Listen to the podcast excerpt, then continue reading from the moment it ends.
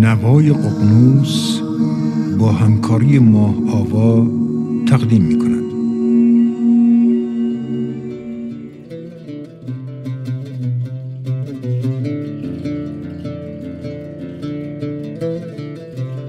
خانمها، آقایان، سلام. شما به چهارمین اپیزود نوای ققنوس گوش میکنید. طبق روال قسمت‌های قبل باز هم سراغ یکی از نویسندگان ناماشنایی رفتیم که برخی از آثارش رو گروه انتشاراتی ققنوس چاپ و منتشر کرده. من رضا فضل‌الله نژاد قصد دارم در دقایق پیش رو درباره اورهان پاموک، نویسنده مطرح کشور دوست و همسایه ترکیه، با شما صحبت کنم.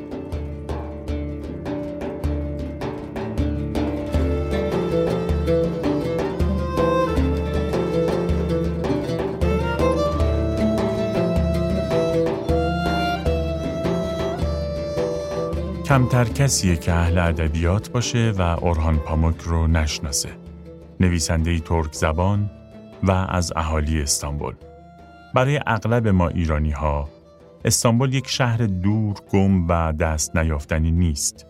اگه حتی گذرمون به استانبول و میدان تکسیم و دلما باغچه نیفتاده باشه، اونقدر سریال های متنوع و رنگ به رنگ ترکی به چشممون خورده که استانبول ترکیه رو در حد یکی از شهرهای ایران خودمون بشناسیم. برای همین سخت نیست تصور کردن یک پسر بچه سفید و موطلایی در یک خانواده پرجمعیت تو محله نیشانتاشی استانبول که همراه خواهر و برادرش دور میز صبحانه نشسته و بیشتر از هر چیزی به برک پنیر و منمن ناخنک میزنه. پاموک سال هزار و نهصد و پنجاه و دو در استانبول به دنیا آمد. در یک خانواده متمول و تحت تربیت و پرورش پدری با ذهنی پر از رویا و سودا. پدر پاموک رو تمام قد میشه در کتاب مختصری که سال نود و شش با همین عنوان منتشر شده دید. البته پیش از این که خانم فرّیسآبادی اون رو در مجموعه پانوراما ققنوس منتشر کنه، آقای ارسلان فصیحی بخشی از اون رو با عنوان چمدان پدرم سال هشتاد و شش در مراسم شب پاموک قرائت میکنه. متنی که در واقع ترجمه خطابه پاموک در مراسم اهدای جایزه نوبل بوده. اما ماجرای این کتاب چیه؟ این کتاب در واقع شرح تأثیر شخصیت و سلوک پدر اورهان بر روی اون و اینکه چه خصلتی در پدر او رو ترغیب کرده که در امر نوشتن جدی باشه و جهد کنه. در قسمتی از کتاب اینطور میخونیم که یک روز پاموک پدر به پسرش یک چمدون پر از دست نوشته ها و دفترهاش میده و با لحنی خجل از پسرش میخواد که نگاهی به اونها بندازه، شاید به دردش بخورن. اون نوشته که پدرش اون روز توی دفتر کاری او چمدون به دست خیلی معذب و سرگردان بوده و دنبال جایی میگشته که چمدون رو زمین بگذاره. انگار میخواست خودش رو از باری سنگین نجات بده. پاموک میگه تا چندین روز بعد از دیدار سرزده پدرش سراغ چمدون سیاه نرفته و همچنان بدون اینکه بهش دست بزنه دور و برش چرخیده. چون اون چمدون براش یک شیء غریبه یا تازه نبوده. اون رو بارها وقتی که کوچیک بوده و پدرش به سفرهای کوتاهی میرفته در دست پدر دیده و بارها به امید یافتن سوغاتی یا نشونی از سرزمینهای دیگه پنهانی و آشکارا توی اون رو گشته. اما حالا اون چمدون پر از دست نوشته های پدر برای او یک معنای دیگه داره. پاموک تعریف دقیق خودش رو از ادبیات به کمک همین چمدون معنا میکنه. اون میگه ادبیات معنای کار کسیه که به گوشه‌ای پناه میبره و در اتاقی خودش رو حبس میکنه تا پشت میزی بنشینه و با کاغذ و قلم خودش رو روایت بکنه. در همین خطابه اورهان پاموک تعریفش از نویسنده بودن رو هم ارائه میده. اون میگه به نظرش نویسنده بودن کشف کردن فرد دومیه که تو وجود هر کدوم از ما پنهان شده. ممکنه از کامپیوتر یا ماشین تحریر استفاده کنه یا با جوهر خودنویسش روی کاغذ کاهی بنویسه. ممکنه میانه کار چای یا قهوه بنوشه و حتی سیگار بکشه. ممکنه گهگاهی از پشت میزش بلند بشه و به بازی بچه ها توی کوچه نگاه کنه یا به آسمون و درخت. اما این تفاوت‌ها وقتی اتفاق میفته که اصل کار رخ داده باشه و اصل کار دقیقاً همون کشف نفر دوم پنهان درون خوده.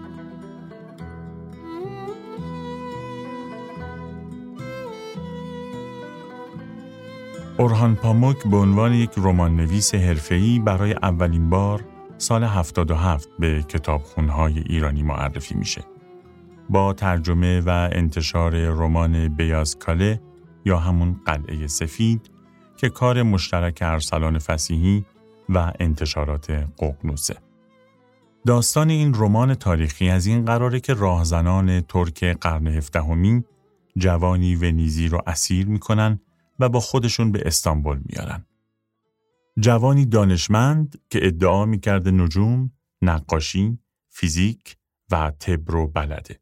سرسختی جوان ونیزی در ادعاش باعث میشه که پیش از اعدام او رو استادی ترک بخره و از مرگ نجاتش بده تا صحت ادعاش رو آزمایش کنه و عیارش رو بسنجه.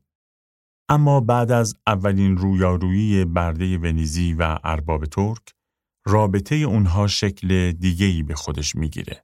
در اون مایه رمان بر اساس همون رابطه ارباب و برده یا همون رابطه شبه فئودالی شکل میگیره که از دیرباز در آسیا و خصوصاً خاورمیانه رایج بوده. پاموک در این رمان با نگاهی تیزبین سعی داره وجوه مختلف در دست داشتن ابزار قدرتمند دانش رو در دو فرد متفاوت که برآمده از فرهنگ‌های مختلف هستند نشون بده. دانشی که در دست جوان ونیزی وسیله‌ای میشه برای خدمت و مددرسانی، در حالی که استاد ترک دانشش رو فقط صرف غرور و جاه طلبی خودش میکنه. این رمان به دلیل نگاه فرامرزی خودش تونست پاموک رو به عنوان نویسنده جهانی معرفی کنه.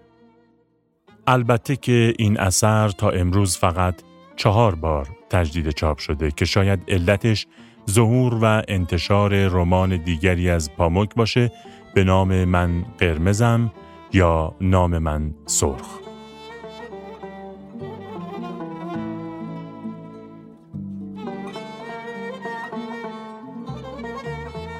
پیش از این که پاموک بتونه جایزه نوبل رو دریافت بکنه، رمان دیگری هم از اون تو ایران منتشر میشه و سال هفتاد و نه برای گرفتن مجوز انتشار راهی اداره کتاب میشه. رمانی با عنوان زندگی نو که بیش از دو سال پروسه دریافت مجوزش به طول میانجامه و در واقع کتاب بهار هشتاد و دو به دست مخاطب میرسه.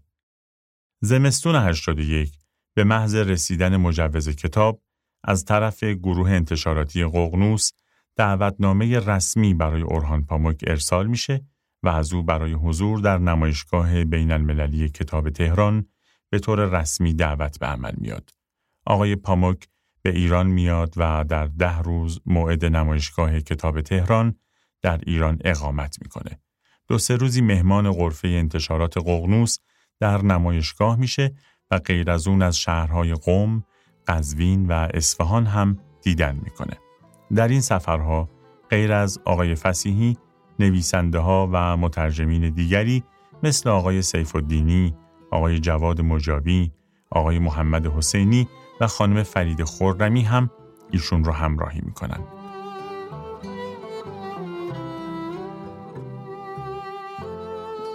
کتاب نام من سرخ یا من قرمزم یکی از مهمترین کتاب‌های پاموک بود که توجه جهانی رو به ادبیات ترکیه جلب کرد.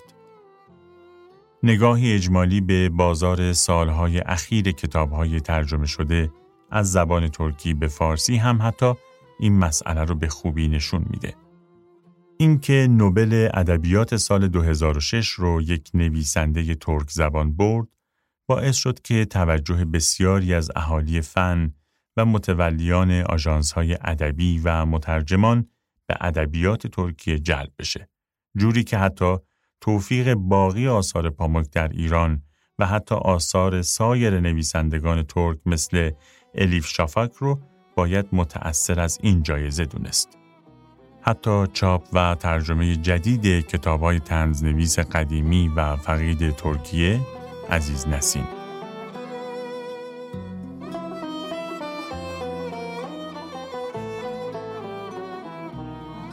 همونطور که قبلا گفتیم، بعد از اینکه اورهان پاموک در سال دو هزار و شش جایزه نوبل رو میگیره، به همت علی دهباشی در تهران مراسم شب پاموک برگزار میشه که هدفش معرفی و شناسوندن این نابغه نوظهور ادبیات ترک بوده.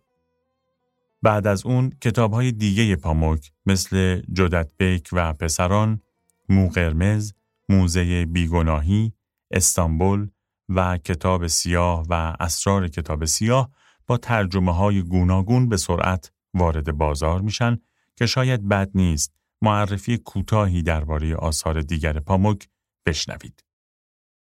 کتابی که با عنوان نام من سرخ در ایران منتشر شد، ماجرای دعوت پادشاه عثمانی از همه نقاشان کشورش که کتابی جدید برای او نقش بزنن که ابداً نمونه ای از اون رو کسی ندیده باشه. مشکل اصلی اونجا رخ میده که نقاشان ترک اون زمان اجازه نداشتن چیزی از خودشون و از ترک‌ها و مسلمین در نقاشی‌هاشون بروز بدن. برای همین اغلب اونها تحت تأثیر و مقلد سبک ایتالیایی ها بودن. حالا چطور میشد کتابی رو نقاشی کنن که نه گناهکار بشن و نه تقلید از نسخه های تکراری باشه؟ داستان این رمان از زبان چندین شخصیت روایت میشه. حتی در بخش‌هایی از کتاب میبینیم که رنگ قرمز داره داستان رو نقل میکنه و پیش میبره. وقتی از آقای فصیحی پرسیدیم که چرا سراغ ترجمه این اثر مهم پاموک نرفته، گفت وقتی کار رو ترجمه کرده متوجه شده که اگر قرار باشه ترجمه فارسی اون مجوز بگیره، سانسور و حذف بخش‌های مهمی از کتاب را از بین خواهد برد. برای همین از انتشار ترجمه اون منصرف شده. اتفاقی که درباره کتاب موزه بیگناهی هم افتاد. بعد از اینکه ترجمه فارسی رمان موزه معصومیت منتشر شد، دستفروش‌های کتاب و نایاب فروش‌ها همینطور مسافرینی که از خارج از کشور می اومدن نسخه دیگری از فارسی این رمان رو به دست خواننده رسوندن که تفاوت‌های بارز و وسیعی بین نسخه غیر مجاز و نسخه مجوز گرفته این رمان رو نشون میداد. درباره این کتاب نکته جالب دیگه‌ای هم هست. اون هم این که این موزه واقعاً وجود داره و مردم میتونن از اون بازدید کنن. این موزه در محله شکرکما در بیوغلی استانبوله. یک ساختمان دو طبقه با نمای سرخ رسی رنگ که کلکسیون اشیاییه که طی یک رابطه عاشقانه بین یک پسر ثروتمند و دختری از محله پایین دست بینشون رد و بدل شده. همین کافیه تا بدونید رمان موزه معصومیت از اون عاشقانه های ناب ترکیه‌ایه که قطعاً با سریال های غالباً کم محتوای کانال دی خیلی فرق داره.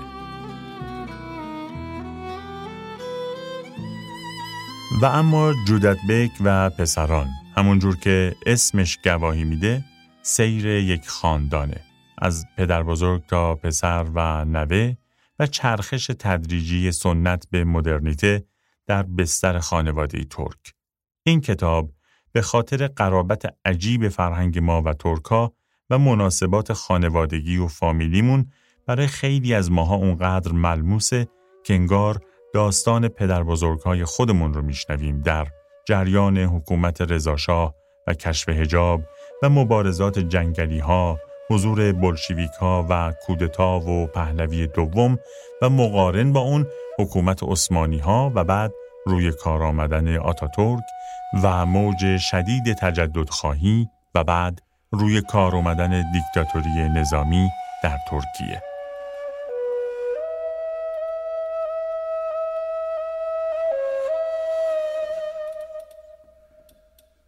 کتاب چنان نیرویی داشت که حتی وقتی اولین صفحه هایش را می‌خواندم، در اعماق وجودم گمان کردم تنم از میز و صندلی که رویش نشستم جدا شده و دور می شود. اما با آنکه گمان می کردم تنم از من جدا و دور شده، گویی با تمام وجود و همه چیزم بیش از هر زمان دیگر روی صندلی و پشت میز بودم و کتاب نه فقط بر روحم بلکه بر همه چیزهایی که مرا ساخته بودند تأثیر می گذاشت. این تأثیر آنقدر قوی بود که گمان کردم از صفحه های کتابی که میخوانم نور فوران میکند و به صورتم میپاشد. نوری که در آن واحد هم عقلم را به کلی کند میکرد و هم صیقلش میداد و بر نیرویش میافزود. با خود گفتم با این نور خودم را از نو میسازم. پی بردم که با این نور از راه به در میشوم. در پرتو این نور سایه های زندگی را حس کردم که بعدها می شناختم و نزدیکش می شدم. پشت میز نشسته بودم. با گوشه از عقلم می فهمیدم که نشستم.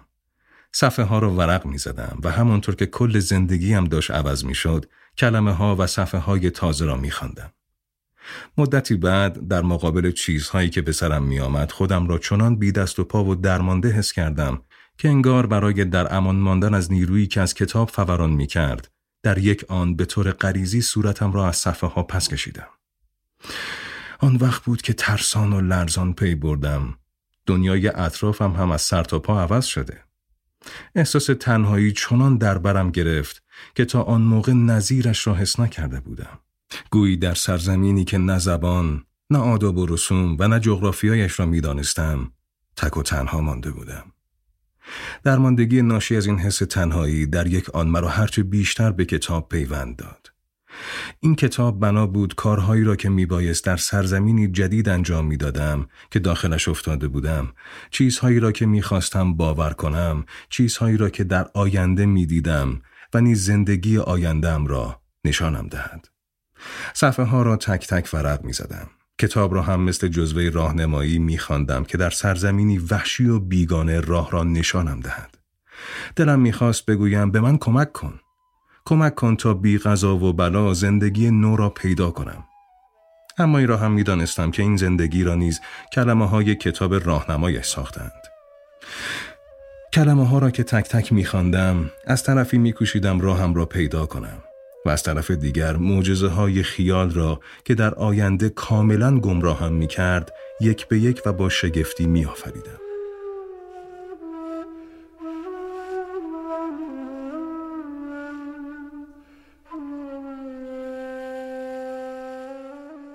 چیزی که شنیدین بخشی از رمانی بود با نام زندگی نو، دومین اثر پاموک که در ایران منتشر شد سال هشتاد و دو و با ترجمه آقای فصیحی. این رمان هم پیش از برنده شدن پاموک در جایزه نوبل ادبیات به ایران اومد و کمی با باقی آثار او متفاوته، از این جهت که کمی رنگ و لعاب پست مدرنیستی به خودش گرفته و بازی‌های فرمی مثل زاویه دید متغیر و شخصیت مشرف جهنده در اون به کار رفته. در این اثر مردی با خوندن کتابی به اسم زندگی نو کلن دوچار چرخش معناداری در مسیر زندگی میشه و به طور کامل از گذشته خودش و اونچه که بوده رو برمیگردونه. فضاهای سورئال این کتاب تفاوت شگرفی با باقی آثار پاموک داره. و اینکه زندگی نو رکورد سرعت فروش کتاب رو در تاریخ ترکیه داره، چرا که در عرض کمتر از یک سال صد و شصت و چهار هزار نسخه از اون به فروش رسید.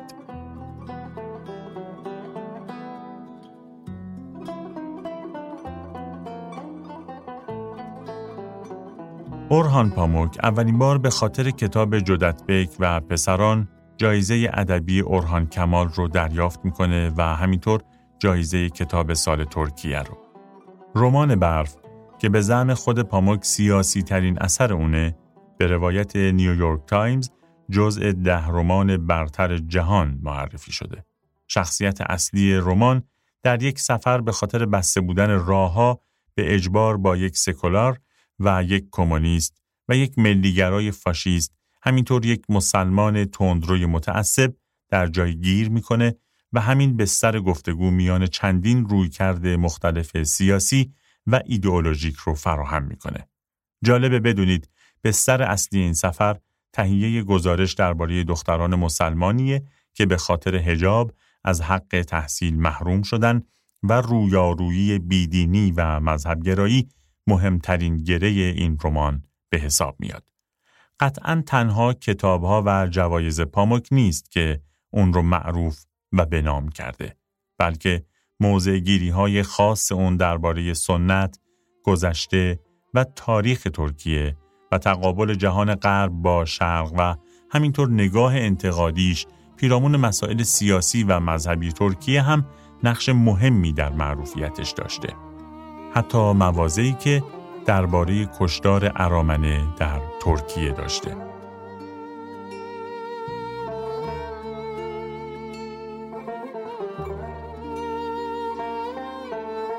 شاید بهتر دونستن مضمون و ماجرای باقی کتاب‌های پاموک رو به عهده شما بگذاریم و بعد از این بپردازیم به دومین سفر اورهان پاموک به ایران در سال نود و هفت. وقتی که پاموک دیگه اون نویسنده نچندان به نام ترکیه نیست که بیاد در غرفه ناشر فارسی زبانش بشینه و عده کمی او رو به جا بیارن و ازش بخوان کتابی براشون امضا کنه. حالا اورهان پاموک یک تنه صدای ادبیات خاورمیانه در سطح جهان شده و پر افتخارترین جایزه ادبی جهان رو گرفته. داستانهاش میلیون‌ها بار در سرتاسر جهان خوانده شده و دیگه نمیشه از حضورش و مصاحبه‌هاش و برنامه‌هایی که به افتخارش برگزار میشه به راحتی عبور کرد. سال نود و شش آقای مهدی حسین زادگان در سفری که به استانبول داشت به طور رسمی و شخصی از اورهان پاموک دعوت میکنه که برای بار دوم مهمان نشر ققنوس باشه و به ایران بیاد. سخنرانی‌ها و نوشته‌های پاموک در طی این سال‌ها به خوبی نشون داده که میونه خوبی با ایرانی ها داره، به همین خاطر باز هم این دعوت رو میپذیره. این شد که اردیبهشت نود و هفت اورهان پاموک به ایران میاد. این بار خیلی مشتاقان و آدم‌هایی که منتظرن باهاش عکس بگیرن یا امضای پاموک رو صفحه اول کتابشون داشته باشن خیلی زیاده.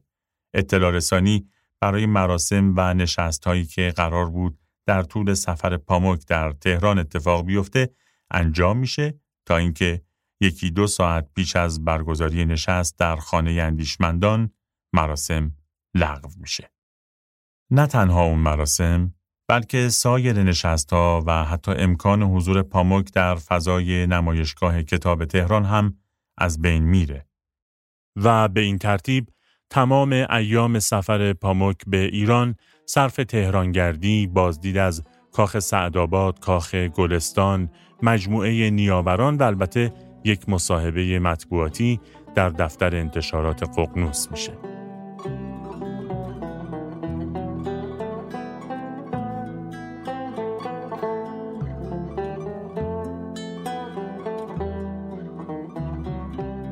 و اما جدیدترین اثر پاموک رمانی به اسم شبهای طاعون که سال نود و هفت در سفری که به ایران داشت نسخه دستنویس اون رو همراه خودش داشت تا در فراغت روی اون کار کنه و بعد از نزدیک سه سال نوروز اخیر در استانبول منتشر شده. آقای فصیحی در آخرین سفری که به استانبول داشته به دیدن پاموک میره و همونجا صحبت‌های اولیه درباره ترجمه این رمان انجام میشه و اونجور که روال کار نشون میده تا پاییز پیش رو کار ترجمه رمان شبهای طاعون هم به اتمام میرسه.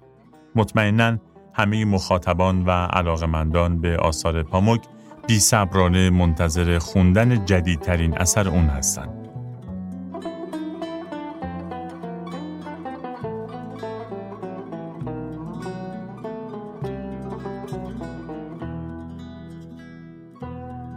در پایان جا داره یاد کنیم از سایر مترجمین فارسی زبانی که در ورود آثار اورهان پاموک به ایران نقش مؤثری داشتند و این امکان رو برای خواننده فارسی زبان مهیا کردند که با ادبیات ساده، دلنشین و نثر روان این نویسنده آشنا بشن.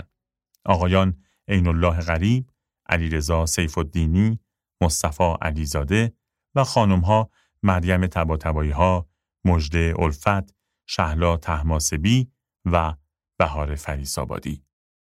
از اینکه شنونده این پادکست بودین از شما ممنونم. امیدوارم در معرفی و نشر این برنامه ما رو یاری کنید تا علاقه‌مندان به ادبیات و کتابخوان‌های بیشتری با ما همراه باشند.